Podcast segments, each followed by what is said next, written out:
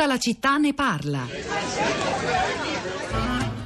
Se va avanti così, le perdite purtroppo arriveranno, perché la legge dice con i voucher ogni lavoratore può essere retribuito fino a 7.000 euro l'anno e dal singolo imprenditore non può percepire più di 2.000 euro. 3.000 se è un lavoratore in cassa integrazione. Vuol dire che coprono solo il lavoro occasionale, ma qualcuno ha capito che nell'edilizia poteva utilizzarli a tempo pieno.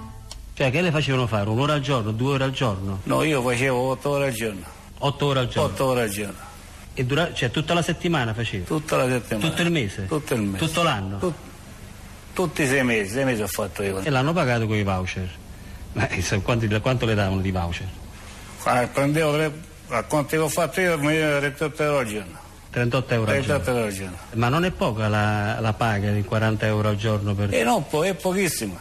Questa cosa qua eh, non, è, non è proprio lecita? No, se uno lavora per sei mesi o per tre mesi di seguito nel, sol- nel solito posto come, eh, come muratore deve essere assunto per tre mesi.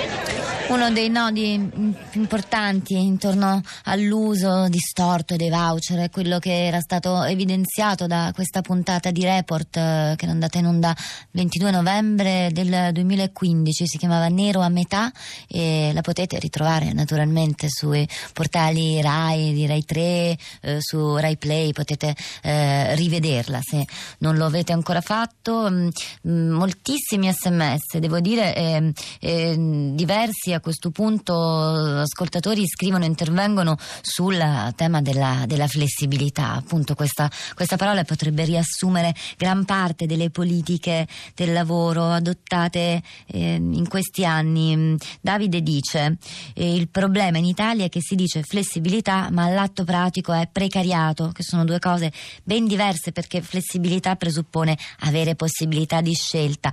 Ecco, è quasi un dialogo quello tra Davide e Guglielmo, anche lui eh, con sms dice ma perché il lavoro flessibile, libero professionista compreso, non viene considerato lavoro vero? Culturalmente abbiamo sempre la fissa del lavoro dipendente e intoccabile. Molti sono anche i vostri interventi su- sui social network, su Facebook, eh, sul nostro profilo La Città di Radio 3, insomma nonostante i giorni di vacanza state intervenendo eh, sul tema. Il primo che questa mattina ha commentato il nostro il lancio, come eh, diciamo in gergo della, della trasmissione, della puntata, è Nino che dice... "Mm, Niente da dire sulla raffinatezza del sistema del lavoro precario, un'opera di ingegno governativo che farebbe invidia ad un impero galattico con i suoi satelliti abitati esclusivamente da colonie schiave. I ministri universali resistono certamente alla tentazione di chiamare i loro lavoratori plebe e questo è indubbiamente un loro merito. Non rimane che celebrare il rito della benevolenza per esprimere gratitudine per la vita di stenti che ci danno. Sentiamo cosa hanno da dire invece eh, con la loro voce eh, gli ascoltatori collegati con noi questa mattina. La prima è Cristina, buongiorno. Buongiorno, Cristina, lei da dove chiama? da Ferrara.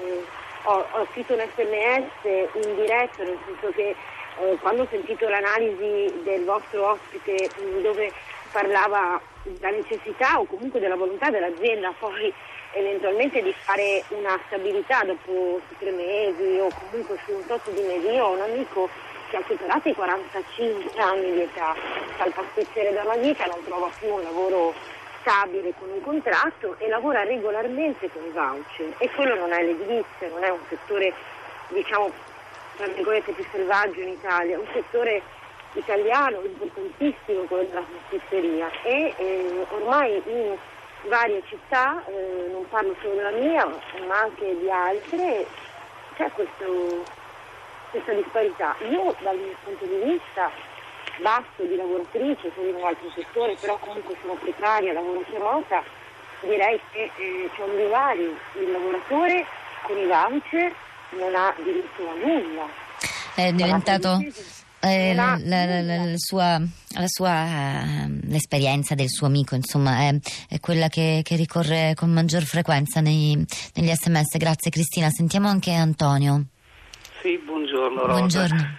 Eh, scusi, faccio una premessa, non sappiamo poi però in verità quanti di questi nell'edilizia, riferendosi a quel servizio che avete trasmesso, eh, quanti nell'edilizia avrebbero poi lavorato totalmente in nero non con i voucher. Non sto difendendo i voucher, però il mio concetto è che il voucher è una distorsione già come concetto, è una distorsione come utilizzo personalmente credo dovuta alla troppa sindacalizzazione del mondo del lavoro in Italia e come ho scritto nell'SMS è più facile divorziare dieci volte che licenziare anche un solo dipendente che ha rubato, che magari trovi con 50 euro prese dalla cassa in ufficio, non riesci a licenziarlo. Beh, ora I forse con, mettono... senza articolo 18 è più facile. No, dici. Mm, guardi, entrate nelle aziende, chiamate, non chiamate sempre sindacalisti, chiamate mm. imprenditori, ma non quei cialtroni che appunto eh, imbottiscono di, di, di voucher gli, di, per farli lavorare su impalcatura senza sicurezza, chiamate dei veri imprenditori e, e sentite qual è la difficoltà. L'articolo 18 esisteva prima, esiste adesso o non esisteva prima, non esiste adesso, non saprei dirle. Sta di fatto che se anche trovi un dipendente che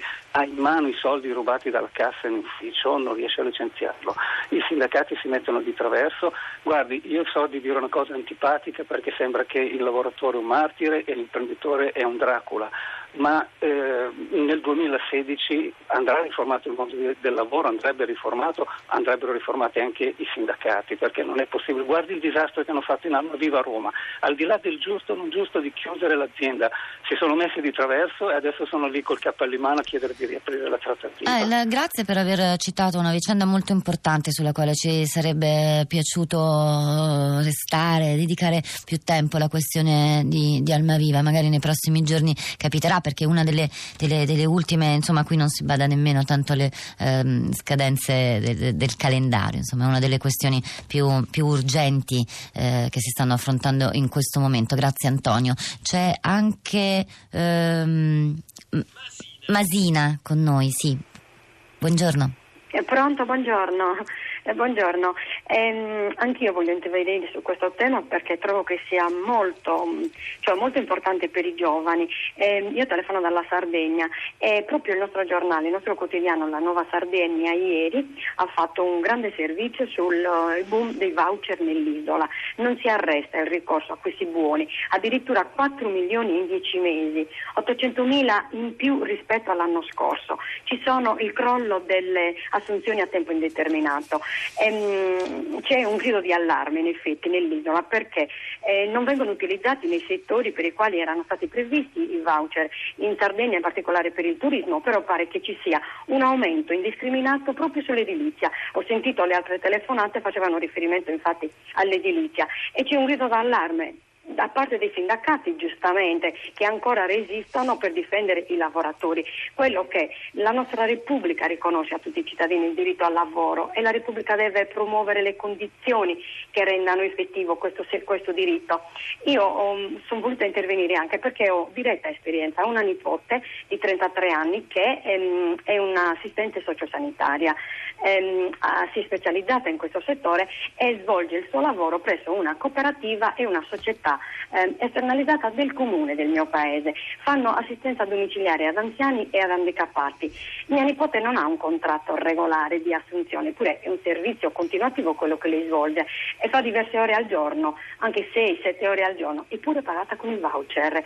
E la, pa- la restante parte è retribuita e, in nero. Che, è retribuita in nero. Eh, appunto, per, perché, eh. perché non, non, si può, comunque c'è una soglia di, di ore esatto. che va esatto. comunicata e che non si può superare, quindi poi eh. Eh, il, il, problema eh, del nero di cui anche abbiamo provato a, a, parlare questa mattina è questo che lei evidenzia con la sua, con la sua storia. Grazie eh, Masina. Ancora su, su Facebook ehm, molti commenti, sto scorrendo un po' la bacheca, cioè Vinni dice sì vabbè, finiamo sempre a trovare altrove le cause della disonestà congenita degli italiani. Il voucher è un buono strumento se usato per ciò per cui è stato pensato.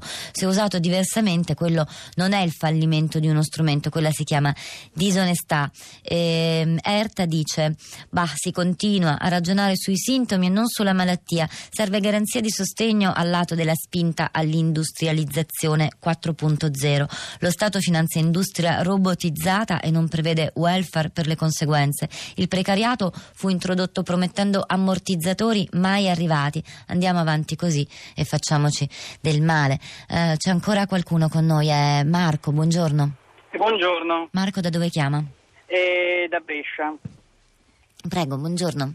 Eh, sì, io mh, insegno antropologia del lavoro all'Università di Cocca di Milano e mi sono arrivato a contatto col mondo dei voucher perché per dei, delle collaborazioni esterne all'università dove grazie a Dio non c'è ancora l'uso dei voucher eh, sono stato retribuito, mi è stato detto all'inizio, tra l'altro in modo molto timido, guarda non ti paghiamo con, eh, in contanti ma ti paghiamo in voucher. A quel punto ho lavorato con i miei studenti, sul, ho cercato di capire come si stava diffondendo il fenomeno circa un anno fa ed è un, un fenomeno impressionante perché come avete letto nei messaggi su Facebook o diceva la signora dalla Sardegna precedentemente, quello che doveva essere uno strumento pensato all'interno della legge Biagi essenzialmente per delle prestazioni occasionali e che riguardavano determinati soggetti in un determinato campo e si, si è esteso in modo impressionante a tutte le dimensioni lavorative. Perché si è esteso? Ma si è esteso non casualmente, non per la disonestà della persona, perché il voucher è il punto d'arrivo, è il sintomo di un'intera struttura, di un intero apparato